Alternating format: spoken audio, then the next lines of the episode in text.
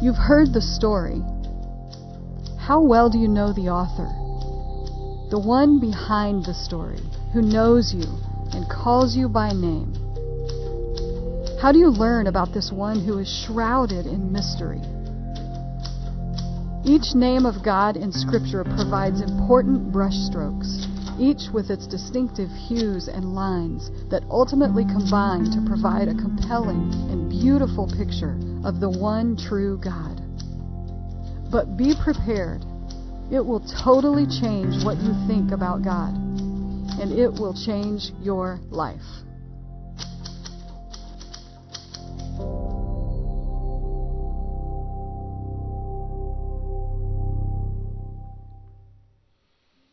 Hey, Mountain. Happy Father's Day to everyone. If you don't know who the fathers are, just look around. They're the guys that have uh, pictures in their wallet where their money used to be. That's how you know. that's how you know what a dad is. You know, uh, Father's Day is kind of tough for a lot of people trying to figure out what to what to buy. It's always a big big dilemma in a lot of families. They debate about what you get them something practical, a tool, or something for the grill. You know, and most of the time the debate ends in a tie.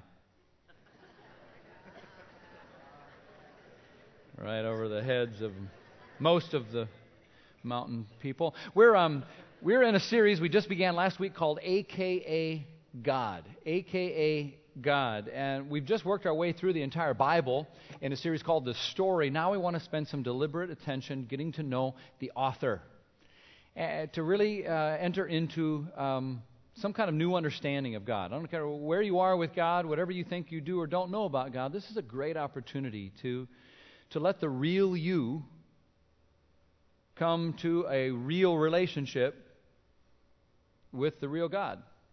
That's what, that's what we're after. And of course, the tricky part that we're paying attention to is that real God part because we have a lot, everyone's got an idea about what God's like, right? Everyone's got a thought about who God is, what He's like, what it means to be in a relationship with Him. Everyone's got an opinion. And so eh, God end up, ends up getting put in these little boxes, you know, and He ends up being a lot more like us or somebody we know. And so, what we want to do in this series is just let God speak for himself. Just let God kind of say, here's who I am and what I'm like and what it means to be in relationship, and let that come to a new understanding for all of us. After all, as A.W. Tozer had said, what comes into our minds when we think about God is the most important thing about us. So we're going to let God out of the box and let him speak for himself, and he's eager to do that. He's eager to have a relationship with you beyond rules and rituals and religion. He wants a relationship with the real you, and you got to know the real God. Now, the way that the real God reveals himself is through his word, through his son, through his creation, through so many different ways, but through his names is a way we get to know God. We began last week by looking at the, the personal name of God, uh, which is Yahweh. Yahweh, this personal name used about 7,000 sometimes in the Bible. And this, this name Yahweh means I am. I am the one. I am present. I am the one who will be there with you. I am conveys so much, among other things.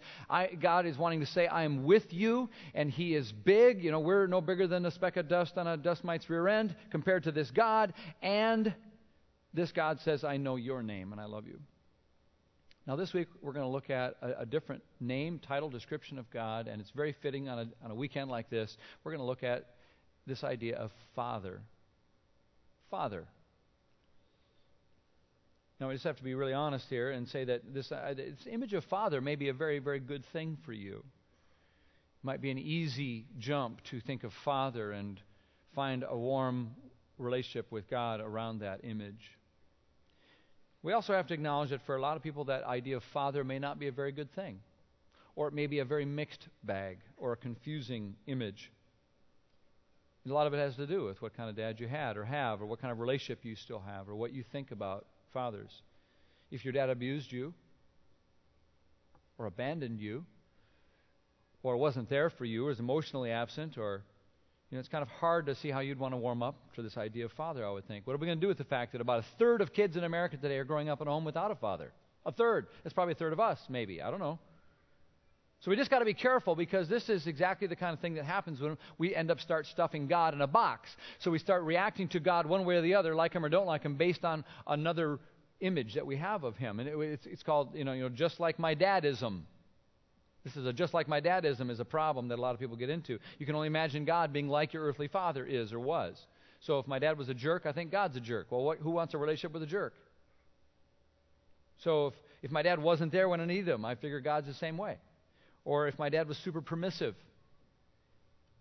then I am going to have a hard time when God calls me to something deeper, to say yes or to obey him. If my dad was a drunk and I never knew which dad version of dad was going to show up at the party or come home. I, it's hard to trust a God like that. If you if your dad gambled away, you, you know, a, a, lot of his life and, and your family provision, uh, or, or or if he was more into himself than he was the family. These are these are hard images of father to really get excited about trusting, aren't they? If your dad was strict or stern or hypercritical, you know that's why a lot of people think of God that way and we end up stuffing them in this. That, that, that's, that's just like dadism, see? So, so the problem is that when we let our image of our dad be the image of God as Father, especially in a world where most images of Father that are portrayed on television, especially you know in the sitcoms, the, the bungling, incompetent, clueless buffoons, you know that's who that's who fathers are, or maybe all of these things, even the best dads, are far short far, far short of being worthy of defining our understanding of God as Father. So I just really believe as we dive into this today, there's probably a whole lot of us that need some rethinking on this and probably some, honestly, some healing. That may be hard for you, but we need some healing in terms of Father. And Father God can provide that you know, what happens, what needs to happen for a lot of us is described by Keith Miller. He, he was telling one time, um, you know, he, he's saying every believer needs to take the third step of the 12 step program. If you don't know about 12 step program, I tell you, everyone, everyone needs to take, especially this third step. And that's basically where you turn your life over to God. You surrender to God. You say, okay, I am not, and you are the, the higher power, and you trust Him, and you surrender. And there's one guy starting in the program says, I don't want to do that. What would I want to do that for? I don't want to turn my life over to God. He thought of God as a policeman, and he had a lot of run-in with the cops. So, frankly, his image of God wasn't very good. Makes sense. He says, God, if I turn my life over to God, you know, he'd probably ruin me, and I'd deserve it. That was his thinking. Maybe you can relate. The old timer was listening, and he said, Oh, what you need to do, you need to fire that God. You got the wrong God. The God who operates around here is strong but loving and a forgiving Father who gives you as many second chances as you need till you're ready to surrender to Him. He's honest and He's fair and He'll be there for you. Yeah, I, I had a God like yours when I started out too, but I had to fire him and get a new God. And the man asked, Well, what can I do about a God if I fire mine? And the old timer says, Well, you can use mine until you get on your feet. Now, when I first heard that, it kind of bugged me. Maybe it bugs you right now. Talking about the supreme being, you can't exactly fire ultimate reality, you know. But the more I think about it, the more I, I'm convinced it's absolutely right for my life, for your life. We've got to really press into the concept of God, our operational definition and understanding of what God is. And a lot of us, maybe you, I don't care if you've grown up in the church or you're brand new to this, you've got an operational uh, definition of God. And if you don't have a real relationship with the real God and the real you, it's probably because you need to fire your God. You just fire him, tell him he's done. And let Jesus take you and say, Here, you can borrow mine. Let me introduce you to the real Father that you've really been looking for your whole life. A lot of us need to just kind of take our understanding of, of, of God and stop, stop defining our understanding of God based on our understanding of Father and start understanding what Father God is like. And when we do, it'll help us begin to have a real relationship with God. And we're going to talk about that today. And it'll also help us when we begin to understand really what Father God is like, it'll help us understand what a father is supposed to be like. Our Father shouldn't define God, God defines Father. And it turns out God's eager to show us what kind of father He is in Scripture. The Hebrew word for God in the Bible is, the, is Ab. It would be spelled like in English, like A-B, or some pronounce it with a V, Av, or pronounced sometimes Ha'av. So that's the word for father, Ha'av. And it's used a lot in the Bible to describe God as the father of the world, the father of His people, the father of Jesus of Bethlehem, and the father of every believer. It's used in a lot of ways. And then over in the New Testament, it's the same God, our Father. 1 Corinthians 8 says, Yet for us there is one God, the Father, from whom are all things, for whom we exist, and one Lord Jesus Christ, through whom are all things and through whom we exist. So there's that, that Father God of all people. And even for those who maybe feel like, yeah, but you're not talking to me yet, because you feel like maybe you had a dad, but he but wasn't much of one, or you never knew your dad. You know, we've got some friends right now from this church that are in Romania, and they're hanging out with some some kids, a lot of them in orphanages and homes because they don't have parents. We've got, we've got another group that said, you know what, we're going to go serve some kids in, uh, on a reservation in Arizona.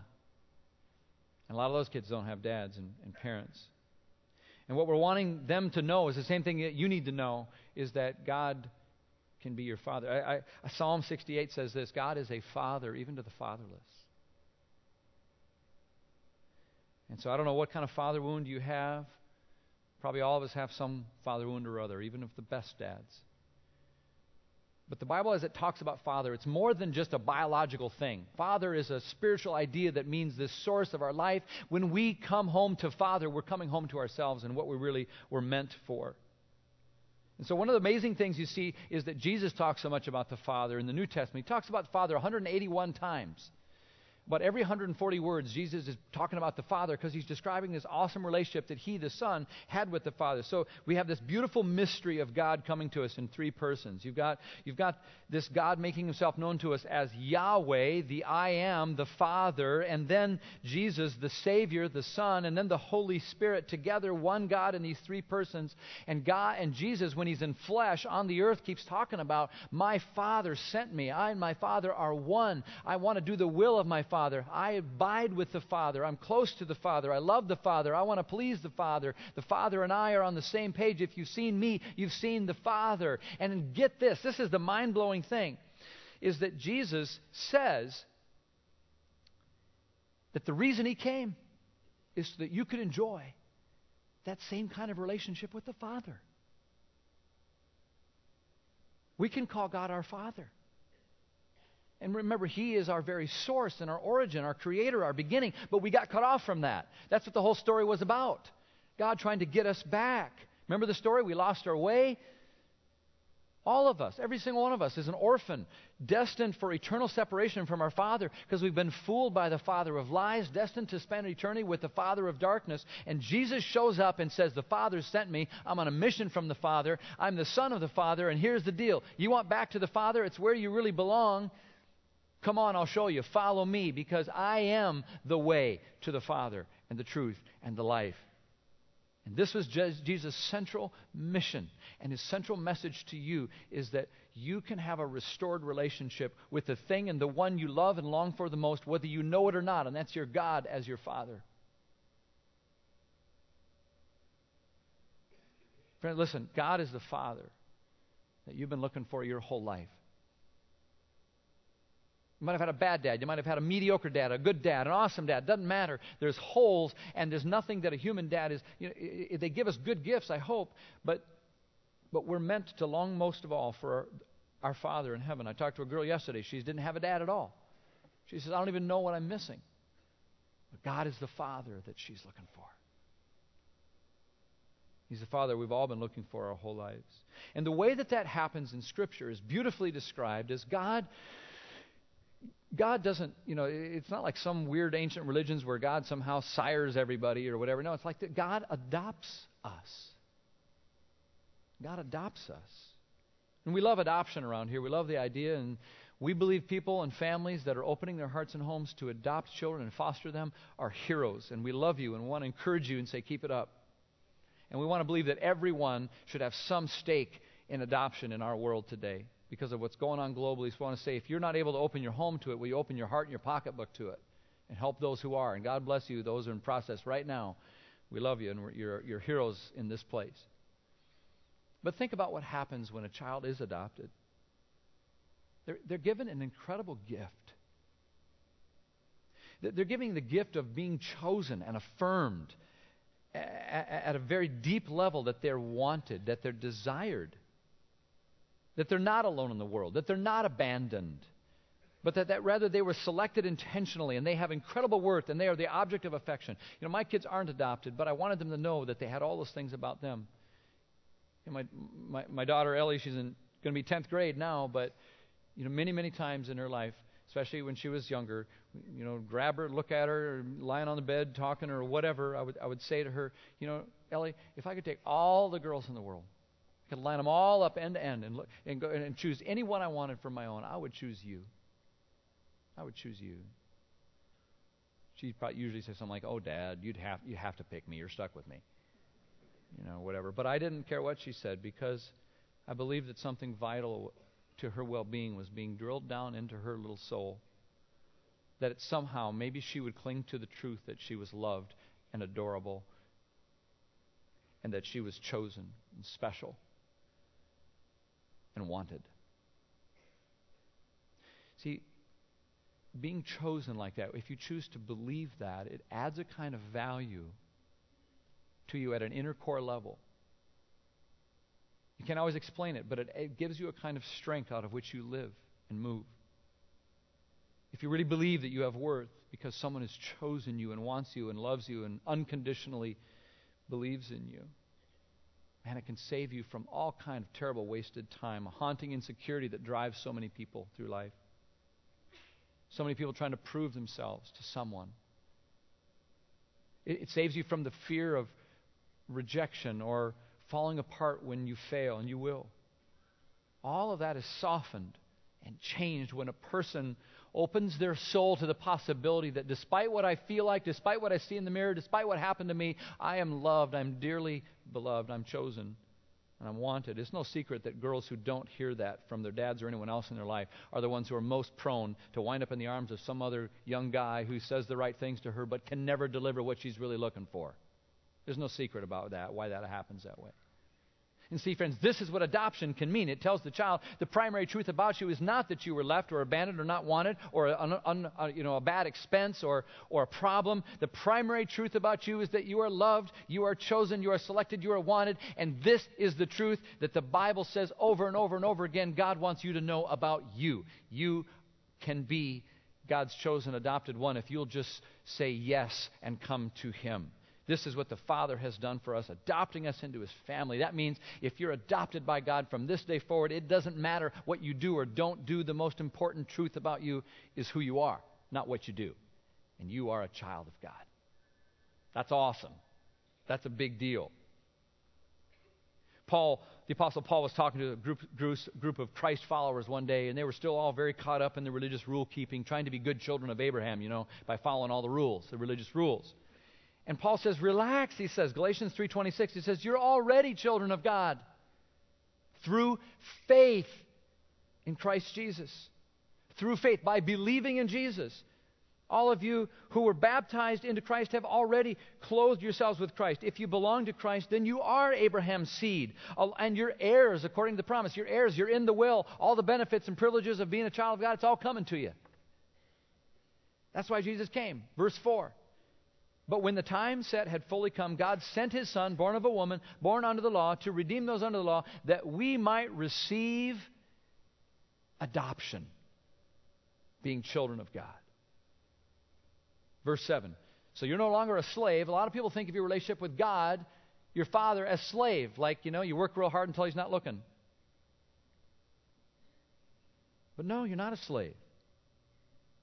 You're God's child. And since you're God's child, God's made you an heir. Usually, when you're an heir, you wait for someone else to die and the good comes to you. This, Jesus already died and the good comes to you. And when you die, it even gets better. That's what it means to be an heir. Why? Because God loves you. 1 John 3 1. See how very much our Father, what's the word? Love. See how much our Father what? Loves us.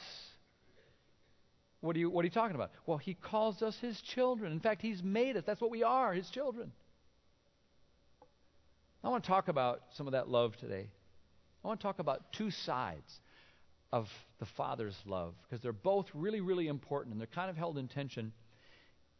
And they'll unlock the possibility for some of us to move closer to God and have a real relationship with Him. I want to talk about two sides of Father love. And, and, and they'll also help dads know how to be a dad.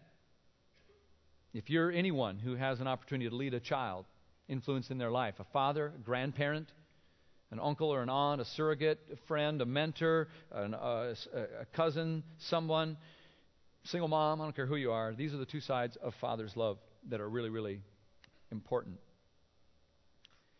So let's talk about it. Father love.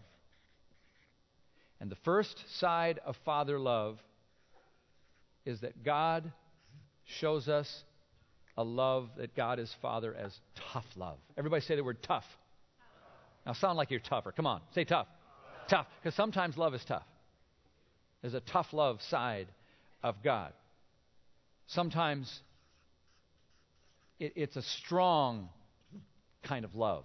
It's not weak. It's strong. It does, does what's difficult even. And there's lots in the Bible about this strong arm and the, uh, of God. This is a God that makes that feels kind of like he's a patriarch, like he's the strong, able father over us, the revered ancient of days. And sometimes this is there's kind of a discipline that this God administers. So I'm going to write the word uh, uh, affliction of discipline. Sometimes you feel kind of afflicted by that kind of strong, tough love. And sometimes it even hurts.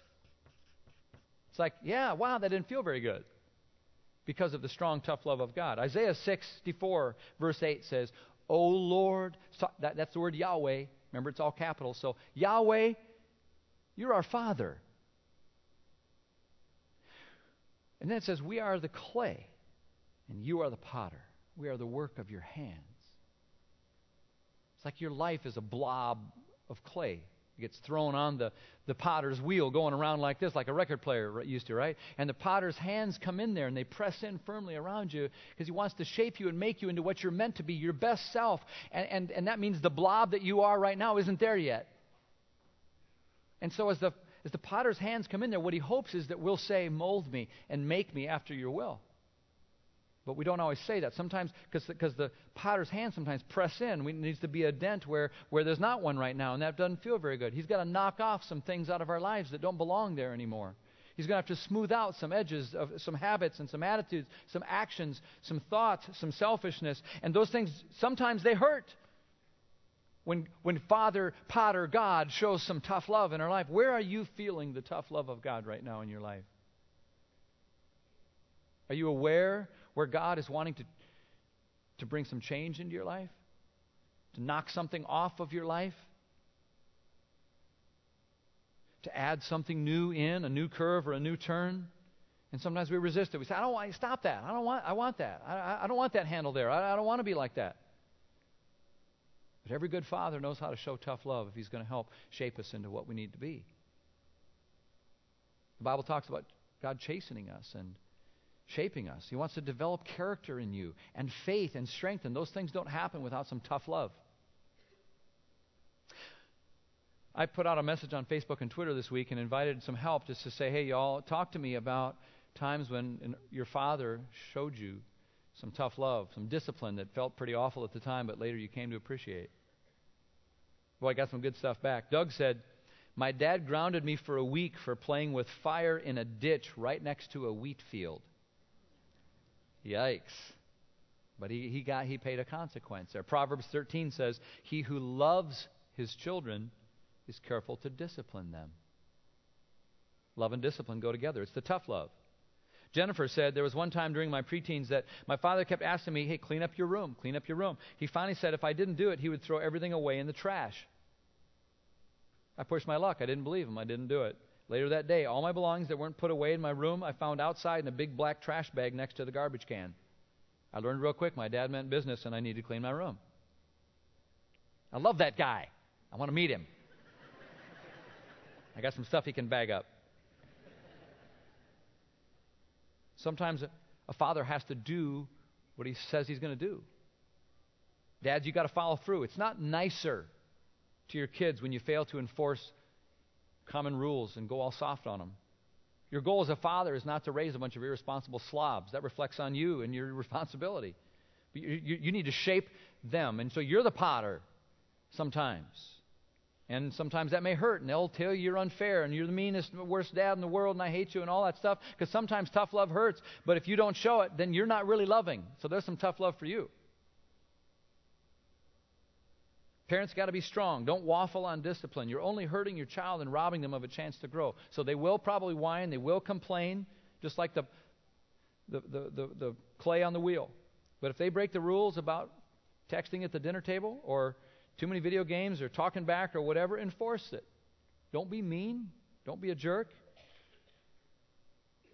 But whatever they call you, you're not the worst parent in the world because if you're fair and you're consistent and you're kind about it, but still firm and tough, you'll actually be a whole lot more like God than if you said it didn't matter.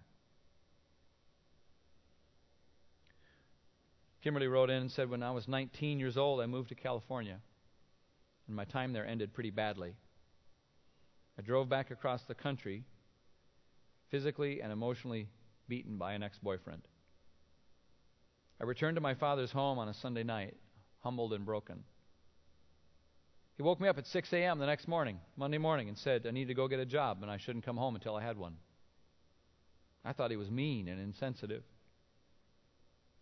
But I came home that night not only with a job, but my self esteem intact. And I know Kimberly today, and she's a tough mutter and a good mom. And I think might have had a little bit to do with that. Charles said one of my brothers was fooling around in college. He was getting bad grades, partying a lot, and that kind of thing. One Saturday, my dad showed up there and told him to pack his stuff, put it in the car. He drove him to a rough area of town, real slum area. He told him since he decided to be a bum, he would just give him a head start. Didn't see why he needed to waste any more of his money on college, so he put all his stuff on the street, told him to get out of the car, and then my dad drove away. My brother said at first he was mad, but then he got scared. And then he started to cry out to himself about another chance. It was a long day. About 6 p.m., he was dropped off at 9 a.m. that morning. My father came back. He pulled up, rolled down the window, and said, Do you want to try again? And of course, my brother humbly said yes, and they packed the stuff back in the car and they headed back to college. And my brother graduated summa cum laude with a degree in economics.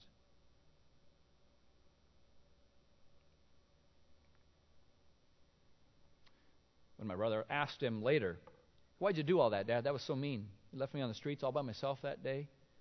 My dad told him, Well, I was sitting around the corner the entire day watching you. Maybe you feel like God's been too tough on you, taking too big of a beating from God. Well, you probably got yourself into it. Maybe not. Not all sufferings chastening from God.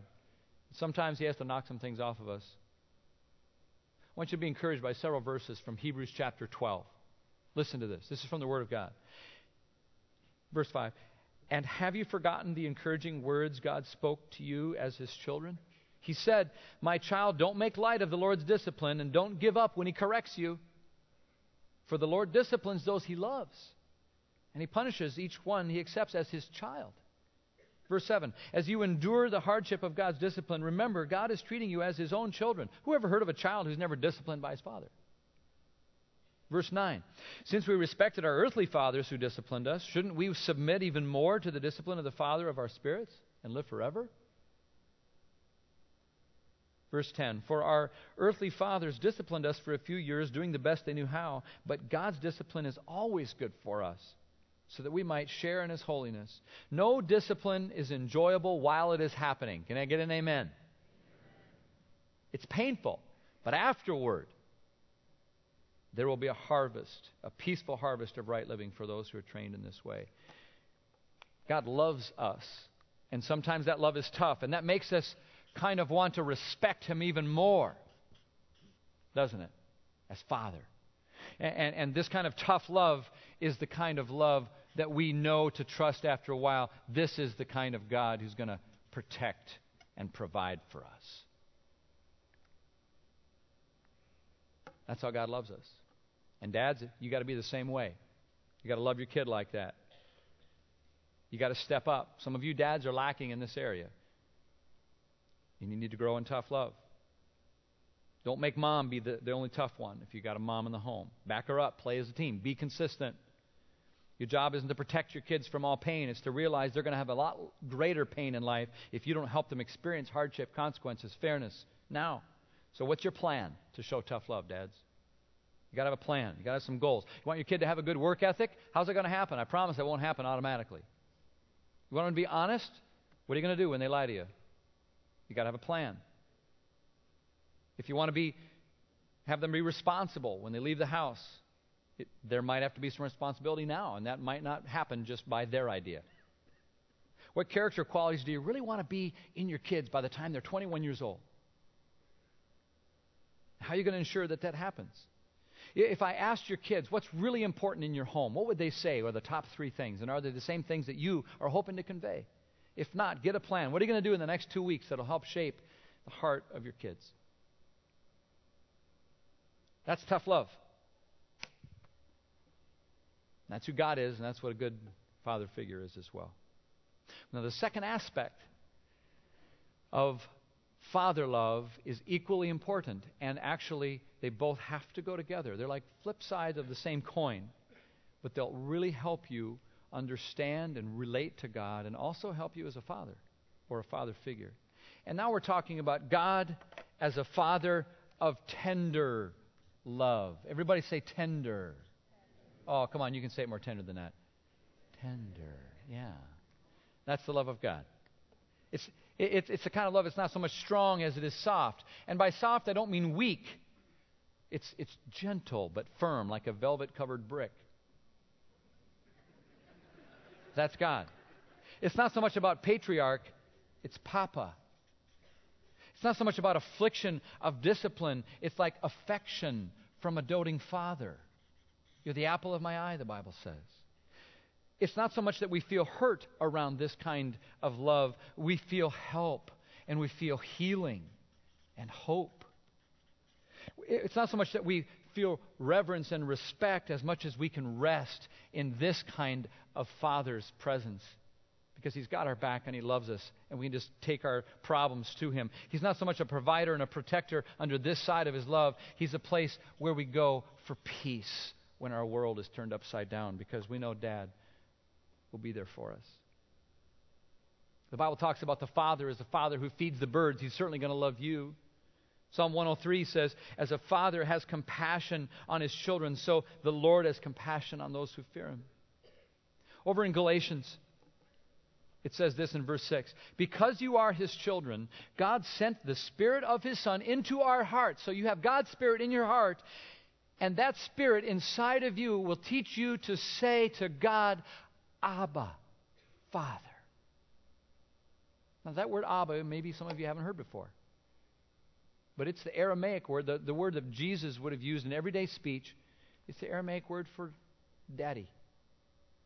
Abba, Father. It's a, it's a term of endearment. It's a soft, gentle word that little kids use around their daddy. It's papa. It's daddy. It's not the one where you break something and they say, they say your full name and you say, Yes, Father. It's not that one. It's the one where you're giggling on the floor or tickling or laughing or when you come crying with a skinned knee and you say, Daddy. It's a term of endearment and affection and belonging and relationship. And here's the mind blowing truth this little Abba word is describing this cosmic I am Yahweh God. The disciples were considering this, this, this huge, fierce, strong creator, judge God, the one before whom we all face one day. And they said, how, Jesus, how do, we, how do we pray? How do we talk to a God like that? And Jesus said, Oh, you start out by saying, Daddy, you're awesome and holy. Our Father who art in heaven, hallowed be thy name. The, word he used Abba. You can talk to the God of the universe by calling him your dad without fear because he's made you his child. The most important thing about your life is not what you do for God, it's who you are in relationship to God. And God has said, if you'll trust me, you're my child. You are Abba's child. So, friend, you can have a relationship with God if you're willing to fire whatever version of God is keeping you from it. And let Jesus say, Here, you can use mine. And let him show you what Father God is really like in his tough and his tender side, especially. This Abba God means that when your life is hard, when you're feeling kind of rejected, you can bring that to Abba, Daddy God. Maybe you couldn't bring that kind of stuff to your earthly father, or you didn't feel comfortable. You can bring it to your Abba Father. You can bring your fear, your hurt, and your rejection, your anger, your baggage, your insecurities, all the wounds. Bring it all to the God of the universe and call him daddy. Draw close. Put your face in his belly. He puts his arms around you, kisses your head, and says, Welcome home. I'm hoping that today some of us will come home, come to our senses and go to the Father, come home to the place we really, really long to be. And that's with a father who's tough and tender, knows your name, and loves you.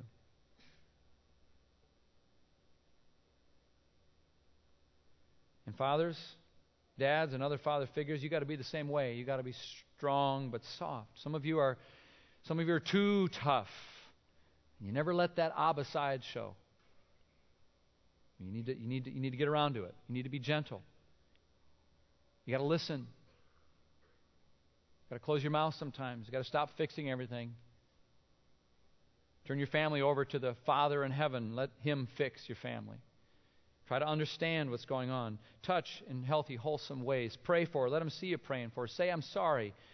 Give them time. Love them with no strings attached. And answer the question that every kid wants to know Do I have what it takes? Am I beautiful? Answer that question with words. Don't be one of those people that raises kids who say, Yeah, I never heard it from my dad. I don't know what he thinks. Tell them it's unconditional love. Help them learn, most of all, to lean on their Heavenly Father who will give them all the tough love and the tender love they need. We want to pray for dads right now. So I'm going to ask all the dads, I'm going to ask you to stand up. Go ahead, dads, if you would.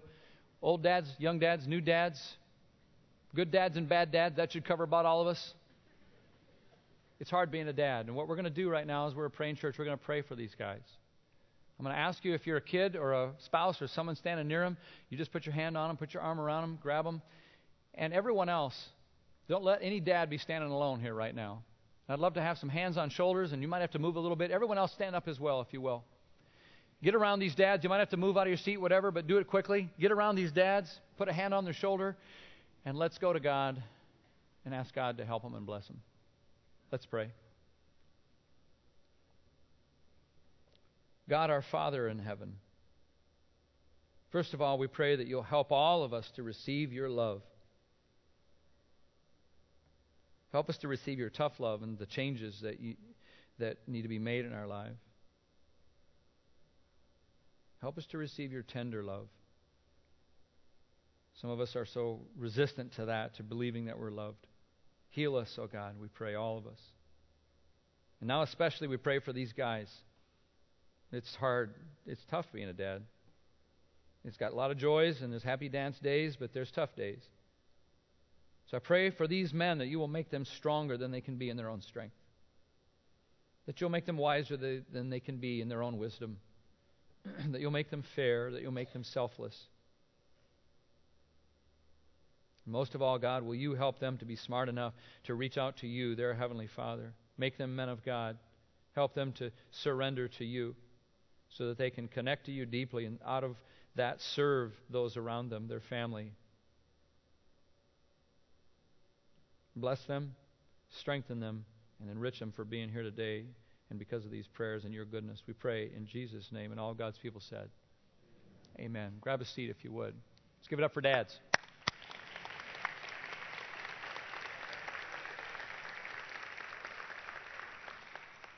We're going to share in a time of communion right now together. And uh, it reminds me of how Father's Day is. uh, It's like an excuse or an opportunity to, to think about your dads. And I know for a lot of people that's difficult. That's pretty painful and ugly. For others of us, it's beautiful. I'm one of those guys. This is my dad, John Kacharis. He's my hero.